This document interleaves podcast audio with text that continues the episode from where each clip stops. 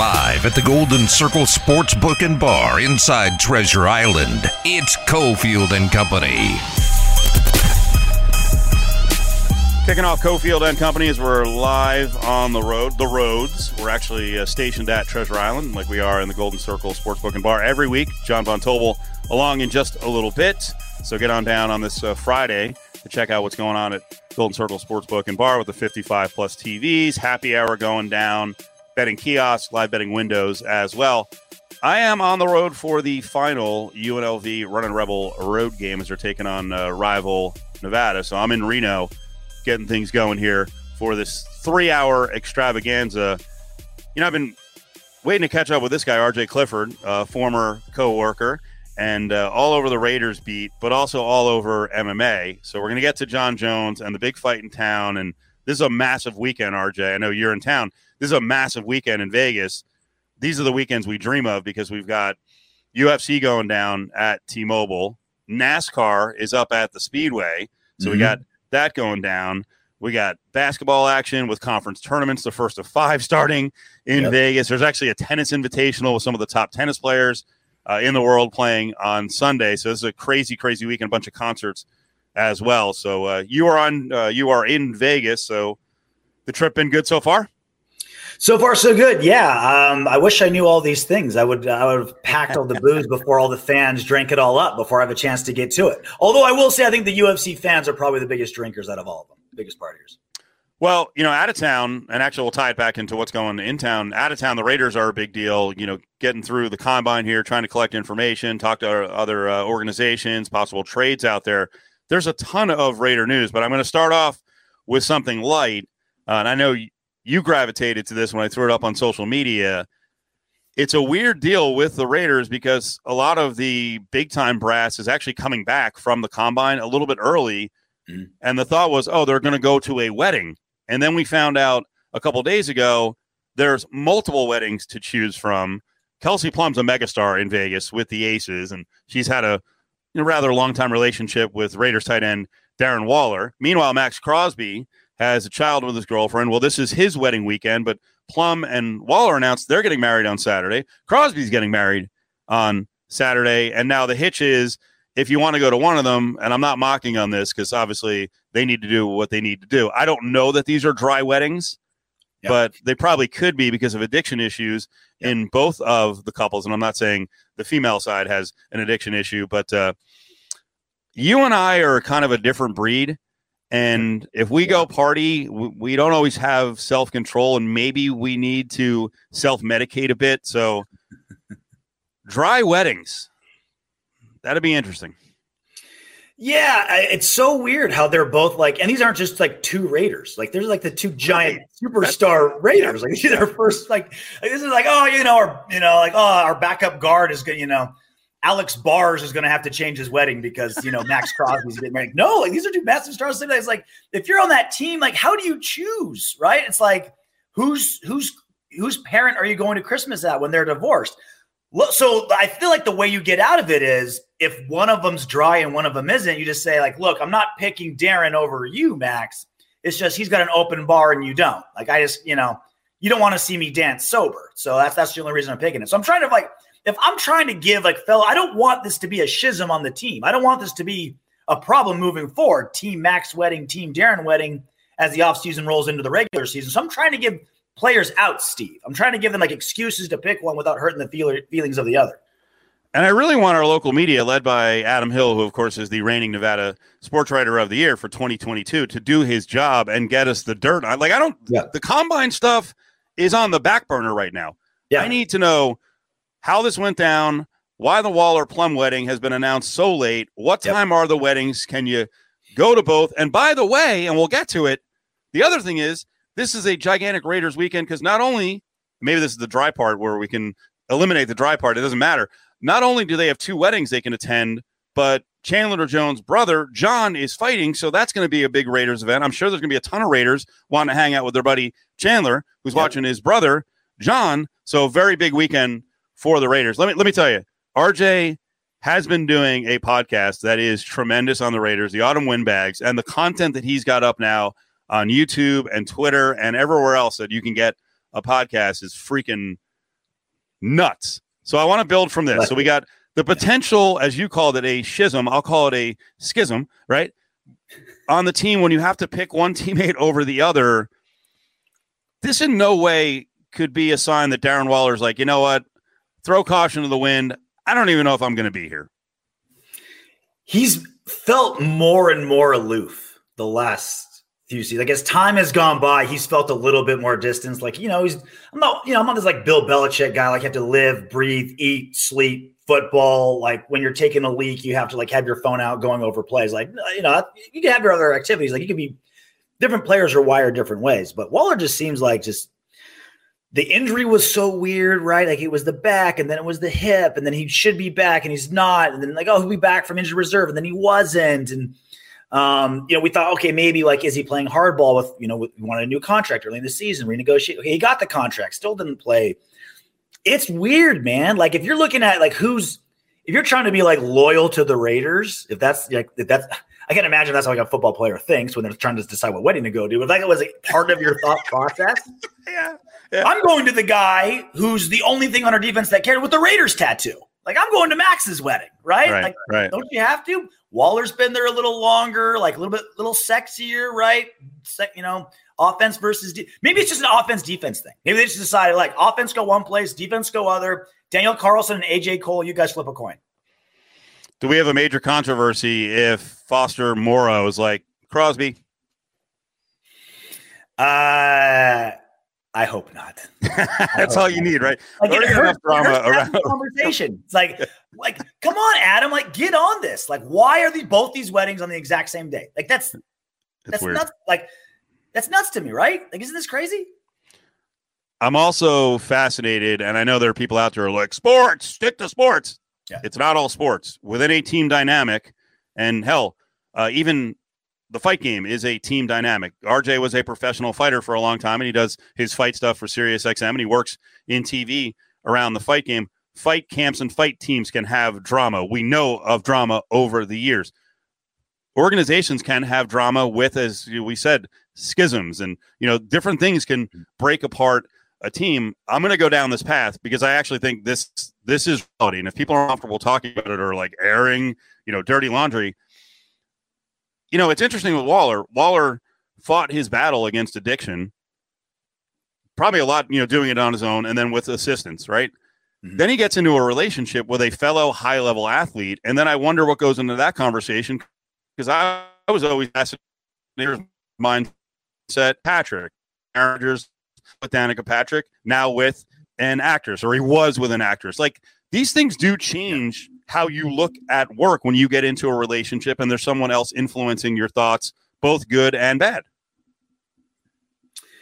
Yeah, um, and obviously with you know with Maxx, his his fiance, they've been together, I believe, since college, and like lived through the bad parts of the addiction. Like she, you know, I think with CBS did a really really good, um, you know, like pre-show kind of feature on that, and it's like focused on her and what she went through, and that's and that's really true. The true victims of addiction, right? Like I make my decisions, and if I hurt myself, I hurt myself, but I got a wife and a daughter I got to worry about. I got coworkers who depend on me, friends that you know those those are the real you know victims of addiction. And so when you're marrying when you're Maxx Crosby, you're marrying someone who lived it with you and watched your highs and lows. There's an appreciation there. When you're Darren Waller and you're marrying you know professional athlete, I'm not saying it's not you know not going to work or stuff whatever, but it's a different perspective entirely. And I don't know. I just hope she's I hope she's sensitive to to what to what he's been through.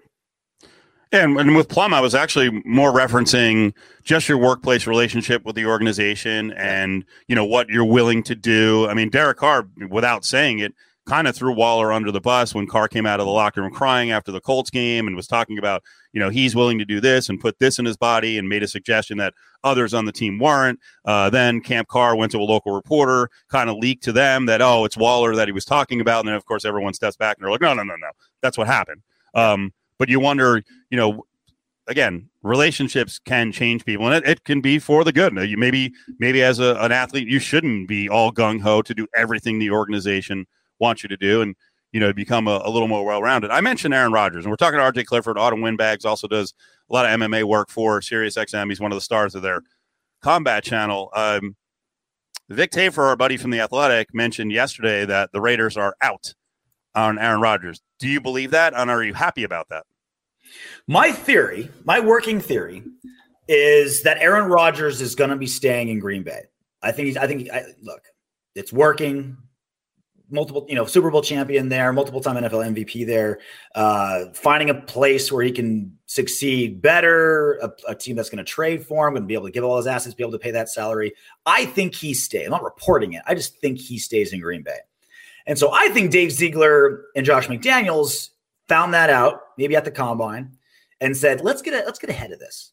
Let's say, oh, look, we're in it for the long haul. We're not looking for a quick fix. We're going to build a rookie from day one. We're going to have a franchise quarterback that's going to be with us 10 to 12 years. We don't want to put a band aid on it like Aaron Rodgers, who can be gone after a season. We're in it for the long haul.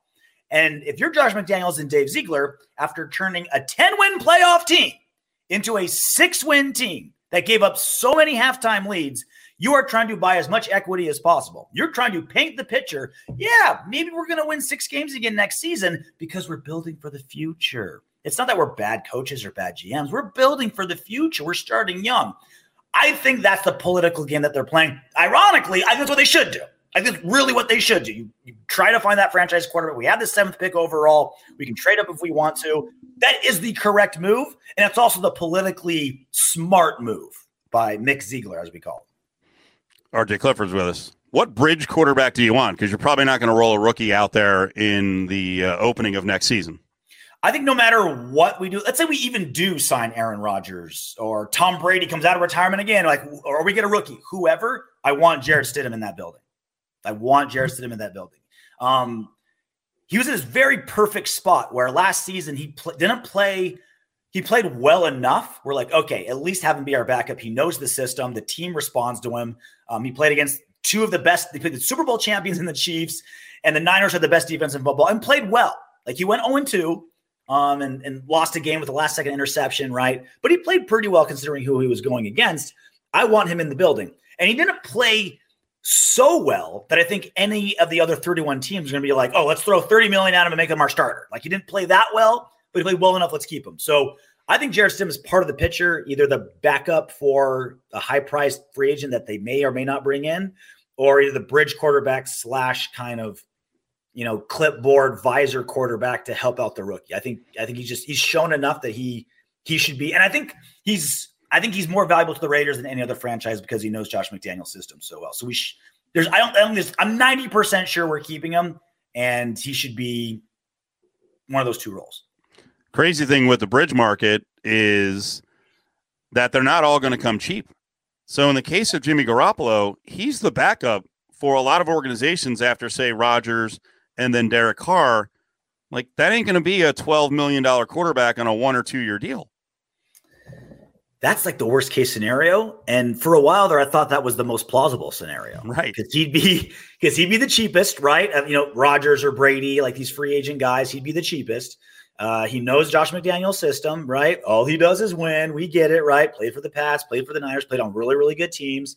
He's the one that kind of made the most sense as a bridge quarterback. But uh, I mean, he's, he's not going to be healthy throughout the season. His ceiling is so low, and this he's a if you're a court if you're a, if you're a decent quarterback away from making a run, he's the guy that you can say like, okay, we know where we're getting with him. Yep. Let's get him. That's not the Raiders. It's not the Raiders. So I, I would much rather have Jarrett Stidham fill in whatever role Jimmy G may or may not fill in. He's just he's already he's already proved what he's capable of, and he's gonna be so much cheaper. Autumn Windbags podcast. Check it out on all the platforms, especially YouTube. RJ Clifford is here with us. And you know the, the problem with the top of the market and then the bridge market is the Jets are very much involved and they're very much desperate and they are buffoons. And I'm a Jets fan, but I have to admit they can be buffoons. So they could be the team that steps up doesn't get Rodgers, doesn't get Carr, and signs Jimmy G to like you know three years and sixty million dollars with thirty five million guaranteed. And you're like, wait, what happened to the cheap bridge option? Why aren't you playing the game, Jets? They could screw this whole thing up. Now going back to the longevity deal with Ziegler and McDaniels, you're right. This is best case scenario. Let's build. Mark, relax. Look at the division. We need some time. We got to build. The other thing they can mention, and this is kind of a sinister angle, do the Raiders really have to win this year to make money? I mean, have you looked at if Mark Davis wanted to go with the attitude, hey, you know, what, we can tank because fans are going to show up. We've barely been here in Vegas, and our our home schedule this year aside from the division opponents, Broncos and Chiefs will travel well. So I'll make Boffo money on that. Yep. The Raiders host the Jets, the Packers, the Patriots, the Vikings, the Steelers, and the Giants. Can you have a better set of six teams with lunatic fans who will do anything to come to Vegas to watch a game? They're going to make money hand over fist, whether they win nine games or three. It's such a weird thing because Mark Davis, it was reported that, you know, a month or two ago, he was so mad that the Allegiant Stadium was full of away fans, especially the last two games, Chiefs and Chiefs and Niners, right? Like you got two playoff teams that have Super Bowl hopes. Uh, the Raiders are out of the playoffs, playing a back, you know, backup quarterback. Like, what fan base wouldn't want to spend a weekend in Las Vegas, beat up the Raiders on like New Year's Eve, right? Like, it's just, just too right for it. So he's saying, like, oh man, I'm so mad that it's all these away fans. But then he's like, okay, does he really care? Does he really care? Like, is it is he really staying up at night that Allegiant Stadium is full of red jerseys and not silver and black when he's making money hand over fist? I don't know. I don't, I don't think he cares. I mean, obviously he's competitive, right? Like he, he wants to win.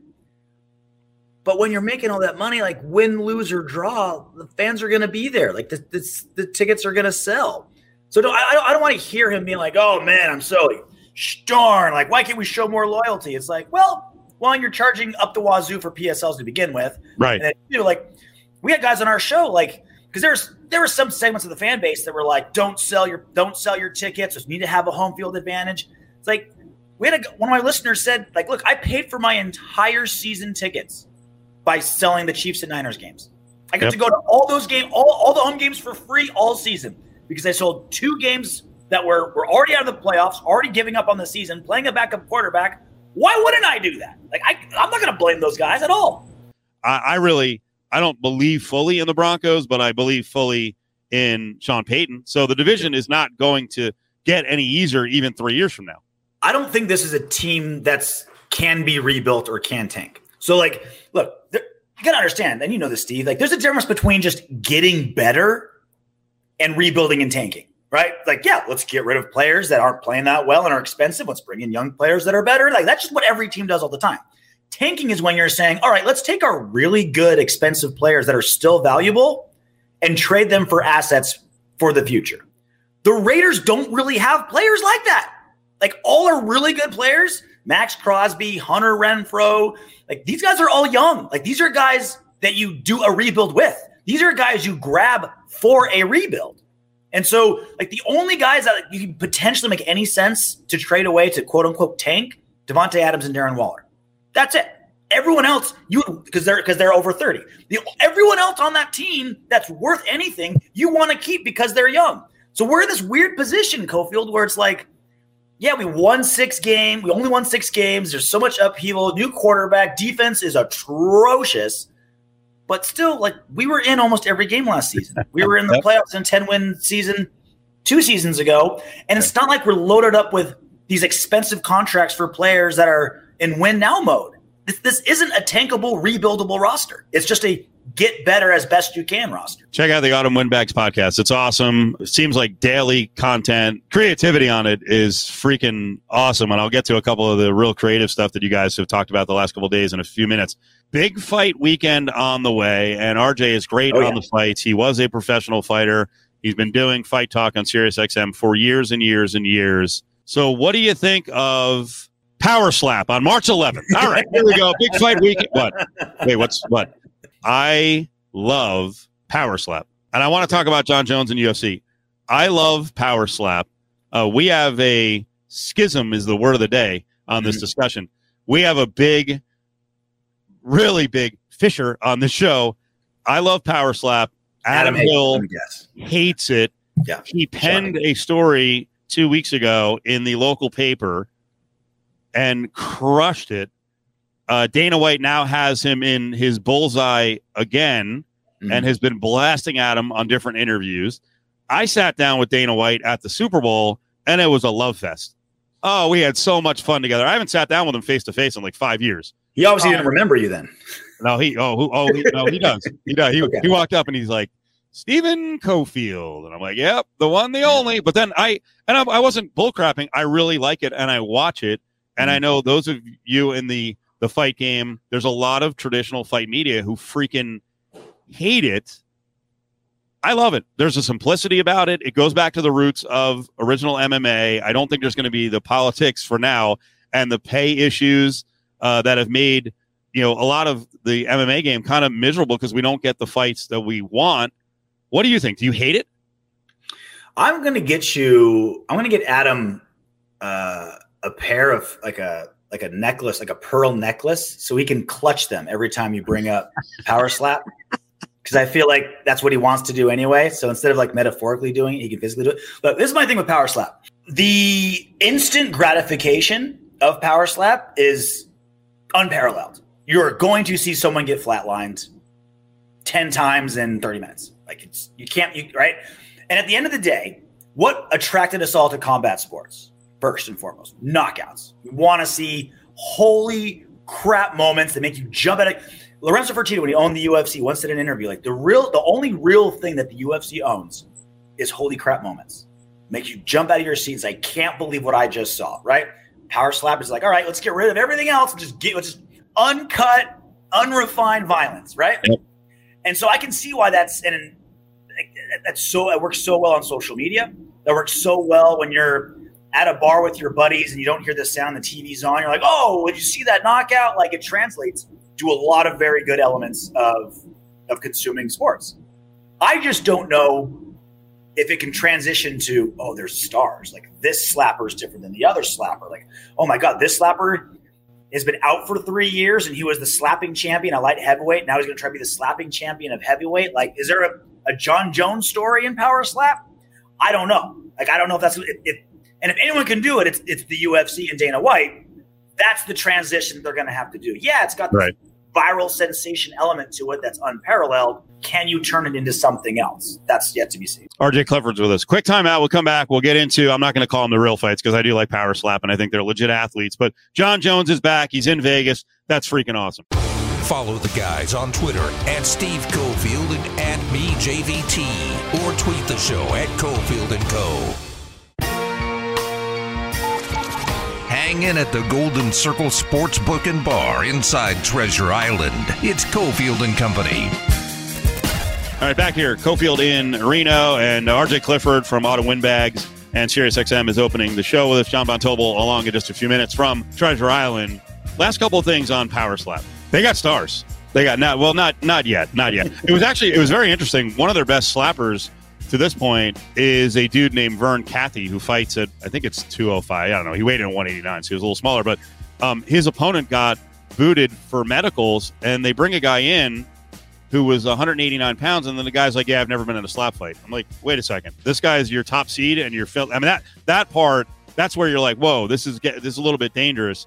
But I think as they build it and they get a bigger pool, you're gonna have a lot of qualified people, and yeah, it, it has the holy s moment. And even watching two people go three rounds and slap the crap out of each other and take the slaps is mm-hmm. actually entertaining. You're like, oh my God, how did that not take them out? Now, the other thing is, and I know a lot of you traditional MMA people, not to brand you, but I'm one of the lone fans of the TUF format. You know, I defended that all the time when we did radio together. Yep. So the, the Ultimate Fighter house and building stars, I still like the format. I still think it works. And so far, it's worked on this show. Um, and I think this has reinvigorated Dana White because all that stuff I mentioned at the start of this conversation about um, you know no politics, the money issues, all it's it's the simplicity that he loved at the beginning of UFC. Like he's he's almost back to being a a fight fan with without all the distractions. So that's kind of where it's cool. But I also understand the other side, paying guys five hundred, a thousand bucks, two thousand dollars, and with that kind of danger present is a little bit questionable.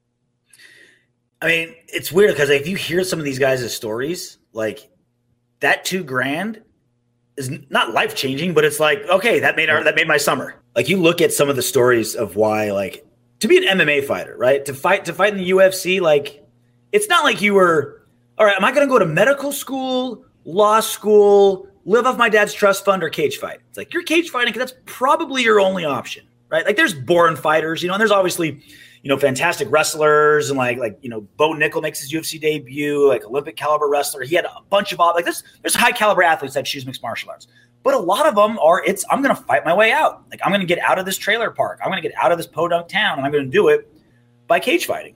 You take that story and you times it by ten, and that's the power slap guys. Some of them Like some of these guys, it's like this is they're this two thousand bucks that they're making. It's going to get me through the winter. Like that.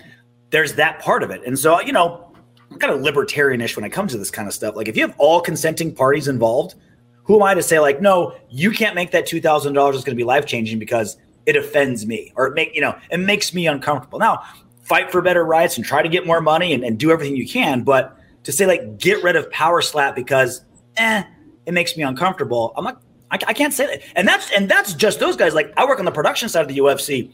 That's hundreds of jobs. Cameramen, operators, audio guys. Like the, the, the city gets put to work when when Dana White puts on anything. So there's a lot of other elements to this. Like, yeah, okay, you don't like guys getting knocked out by slaps? Okay, let them do it because they want to do it. All right, so let's make the transition here to UFC 285 and Jon Jones return. You know that I am a I'm a big Jon Jones fan. I think he's amazing. I think he's the best of all time. The lack of repercussions for what he's done over the years, learning lessons, discipline, all of that.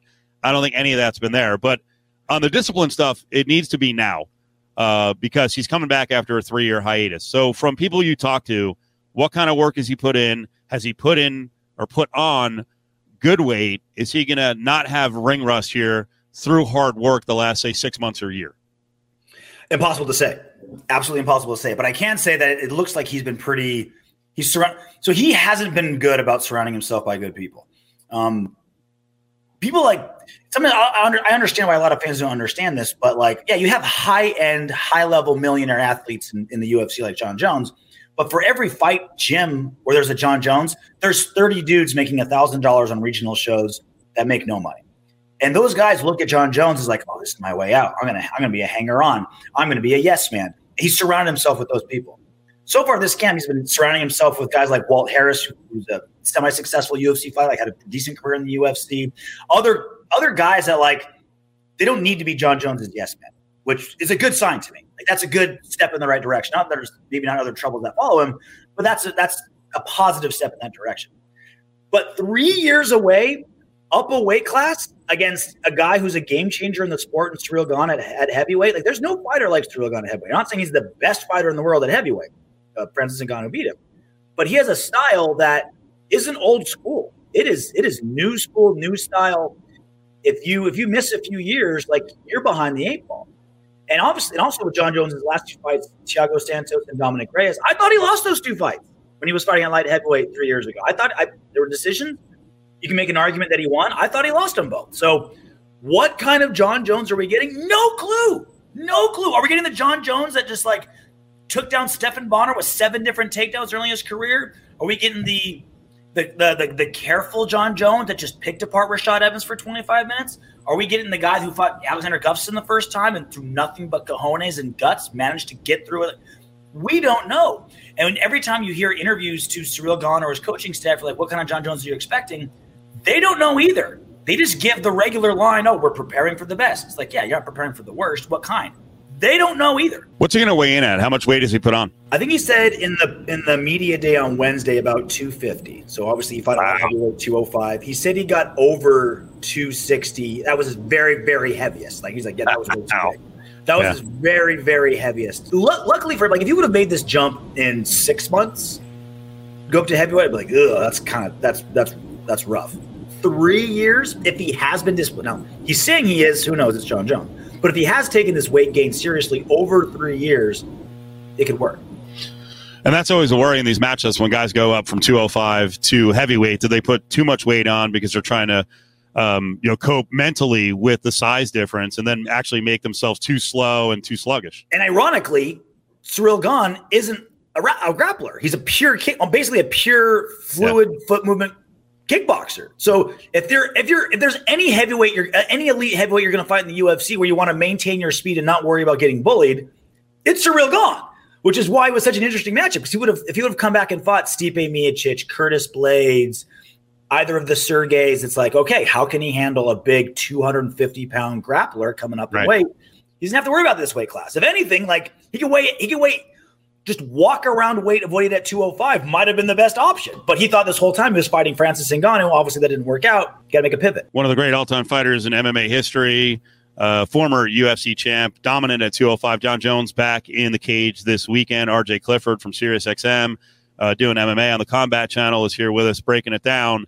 So if I'm going to get in the mind of Jon Jones, if I'm going to get to 250 and I'm going against a guy who's a striker and is mobile and can move, I would think this is going to be a power type fight. He's going to fight the fight that he should fight, which is close the distance, grapple, get Gane to the ground. But you mentioned a brilliant thing, uh, you know, a really good observation. Over the years, Jones has been unpredictable, and I've seen a lot of fights where he's gone in and he's like, "I'm going to fight your fight."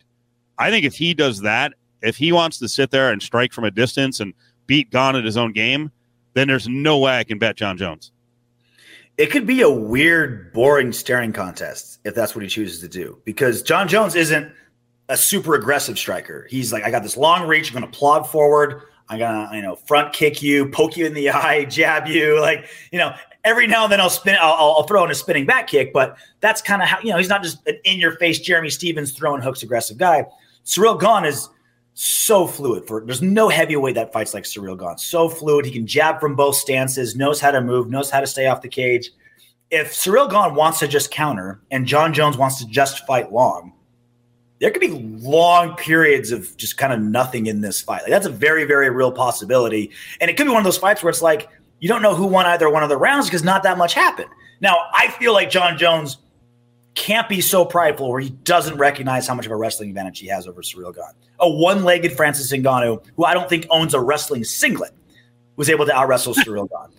And then and, and the, the the old Jon Jones that we still see is the Jon Jones ground and pound. Like the elbows, and when he gets on top, gets half guard, he's just just twisted evil, and I love it. So like that that that that he can't possibly be so proud. He doesn't understand what he could do on top. I'm really looking forward to this fight. I'm still very angry that UFC couldn't put it together. I don't. I can't say I don't care about the money issues, but I think uh, outside of reliability and showing up on fight day, which is kind of a big deal, I think the UFC should have paid Jon Jones over the years and paid him what the real market rate is. And it's a shame he's been gone for three years.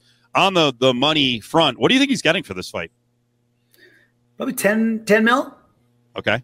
Eight to ten mil, I would say. I mean, it's um, the. And you think in the past, and you think in the past he wanted what? Like 20 or 25 and the UFC's just like, nope, here's the line. Can't do well, that. If you believe Dana White, Jon Jones asked for Deontay Wilder money. And at that time it was in the 30s and 40s, right? Uh, like the very, very like mid 30s, probably Deontay Wilder was making with like the, the Tyson Fury rematch. Um, and that's, and that's, and that's always been the case with the UFC is there's no one fighter that makes it worth it to the UFC's bottom line to change their business model. Look, Jon Jones hasn't fought in three years. The UFC has never been more profitable over the last three years. They've literally never made more money when arguably their best fighter and arguably their second biggest star behind Conor McGregor has been on the sidelines. Like, if you're look, we all want fighters to make more money. Like, just imagine the caliber of athlete in the UFC. If every single fighter minimum made six figures, like we would be getting Olympic wrestlers, world class boxers. Like we would be getting insane athletes. But the reality is the UFC business model, it's like our second biggest star was gone for three years. Not only did we not miss a beat, we've never been more profitable. I don't know how to turn I don't know how to change it, but I just know the realities. RJ Clifford, Autumn Windbags. Where can people find the podcast? Uh, anywhere you watch your podcast, and of course on YouTube is where we put the bulk of our stuff. Uh, yeah, just YouTube or uh, just YouTube the Autumn Windbags. We'll be there. All right, RJ. Appreciate it. Thank you so much. Thanks for spending so much time with us. Of course, anytime. All right, there he is, RJ Clifford. We'll come back. JVT checks in from Treasure Island. We'll get into uh, more on the Raiders and a lot of college basketball here on this Friday. Follow the guys on Twitter at Steve Cofield and at me, JVT, or tweet the show at Cofield and Co few weeks ago at First Take, they let me do 60 seconds on Jalen Brunson, and I gave him some love. And what I said was, since January 1st, since the you know start of the new year, he's playing as well as any guard in the NBA outside of Damian Lillard. I said that those were, that was a direct quote right there. And the responses to that showed me how many casual fans there are. Some people were like, well, what about Steph? I'm like, well, Steph is injured right now. He's not playing. what the? Hang in at the Golden Circle Sportsbook and Bar inside Treasure Island. It's Cofield and Company. You hear JJ Redick, never a man that is um, shy to give an opinion, especially in the NBA, being a former NBA player himself. talking on his podcast, Old Man and the Three, about the casual fans in the NBA. We'll get to that in a moment. A reminder for all of you, if you are listening, Golden Circle Sportsbook and Bar inside TI is the spot where we're at right now. So if you want to come on down, got some swag for you too. You got some T-shirts. Also, uh, not only do we have tickets to the Mountain West Basketball Championships coming up next week, but uh, I did not know this until I opened up my uh, envelope full of goodies. The 2023 NIT Finals are going to be here at the Orleans Arena. We got tickets to that as well. So come down, grab some stuff, grab a T-shirt, say what's up, and then enjoy, of course, what everything has to offer here at Golden Circle Sportsbook and Bar. It's a great spot, especially with the NBA card about to get started and college basketball already underway. But it's a good sports night tonight on this Friday. So I'm not going to. I won't dive too much into. It. I actually think you know JJ Redick's pretty good at his job, but I never like to swipe at people, call them casuals. It's the uh, the biggest insult you can levy at somebody when it comes to the world of the NBA. Um, and I'm not really a big fan of like elitist attitudes for the most part. I might, this might come down as surprising as somebody who might come off as uh, an elitist himself sometimes, or at least I feel people think that way. Um, you know, I was listening to a Pro Football Focus podcast earlier today, actually, when I was on my way in. And uh, Sam Monson and those guys do a really brilliant job with the podcast. But they spent a couple of minutes kind of laughing at other media members during some of the media availability in the combine, talking about players and how they don't really ask football questions and then making fun of some guy with a lot of questions. I'm not like that, all right? I'm a man of the people. So, you know, JJ, not everybody can follow the league as closely as you do. Although I will say, not knowing Steph Curry's not playing is a little bit of a, uh, a blemish on the resume, if you will, if you are talking about the NBA at this point right now. But I wanted to focus more on the combine here as we're waiting for Steve Cofield, who's going to rejoin us out from Reno. He's up there as UNLV is getting set for their regular season finale. So we're going to hit up Cofield here in a couple of minutes. But I wanted to focus on the combine because it is combine season, and I know a lot of you, just like me, when you're at home, probably have it on and you're watching. I was watching it uh, earlier today, and my son was entranced by dudes in really tight outfits just running in straight lines for like 20 minutes, you know, talking about how fast they are. So there's not really a lot you can glean from the combine. And this is my favorite time of year in the National Football League. And I'm, I'm going to bring this elitist thing, I think, full circle here. Because I will say, there are times where I think media members in general run out of stuff to talk about. Okay? And I don't think that that is true. I think there's always something to talk about when you're coming into it from the prism of, you know, sports talk radio. And I, around this time, that two things really start to stick out. It's that people are descending on the NBA for the first time, so you get a lot of the same topics, load management, things like that. And then people are watching the combine and taking any little thing they can get out of the combine, whether it be interviews or whatnot, and making it something. And they got to do something with it, right? Because they need content. And the NFL's a beast, and anything NFL wise, people are really going to hang on to. And so a lot of people call this a lying season. I call it read way too much into quote season because that's exactly what we do. But there's also times where we just need to drum up stuff for content's sake. So, for example, we get a report coming out now, and I guess this is a report. Headline This is a great one. Team with the top five pick, quote, very likely to trade back in the draft. So, first off, the Chicago Bears have the first overall pick and are heavily rumored to be looking to move that thing. The Bears themselves have essentially come out and said they're looking to move the first overall pick. I think we know that there's a team with a top five pick very likely to trade back in the draft. However, when you look at like around and you read a little bit more into this report, it stems from Ian Rapoport and a hit on the drive on Fox Sports 910 in Phoenix that was earlier today and the host tweets out that after our interview with Rapsheet this morning, it sure sounds like the Cardinals trading down for number three is very likely to happen. Okay. I love reports like that because very likely opens the door for if they don't, ah, we said it was likely. We said it was very likely. Still left the door open for that to happen. Or maybe not. So this is what we do around this time of year, which is you got to drum up content. And I, the Cardinals, look, they are a candidate to move down in the NFL draft. There are a lot of good quarterbacks that are going to be available within this top four more than likely, the two top quarterbacks are going to be gone with picks one and two if the Indianapolis Colts do indeed trade up to number one and draft whoever it's going to be. Bryce Young, who we'll get to momentarily, C.J. Stroud, Will Levis, who we'll also get to momentarily. But it would you would assume that Colts and Texans, if that trade happens, or any team that trades up for number one, it's going to be two quarterbacks that go number one and two in whatever order you think those quarterbacks are going to be. Number three for the Arizona Cardinals is interesting because the Cardinals are in all but a rebuilding year this season with Kyler Murray recovering from his knee injury coming into the year, and a team that they really thought their window was a lot more wide open than it was a season ago. So now they're coming into a year where there's a lot of aging veterans or guys who are not going to be on the roster anymore.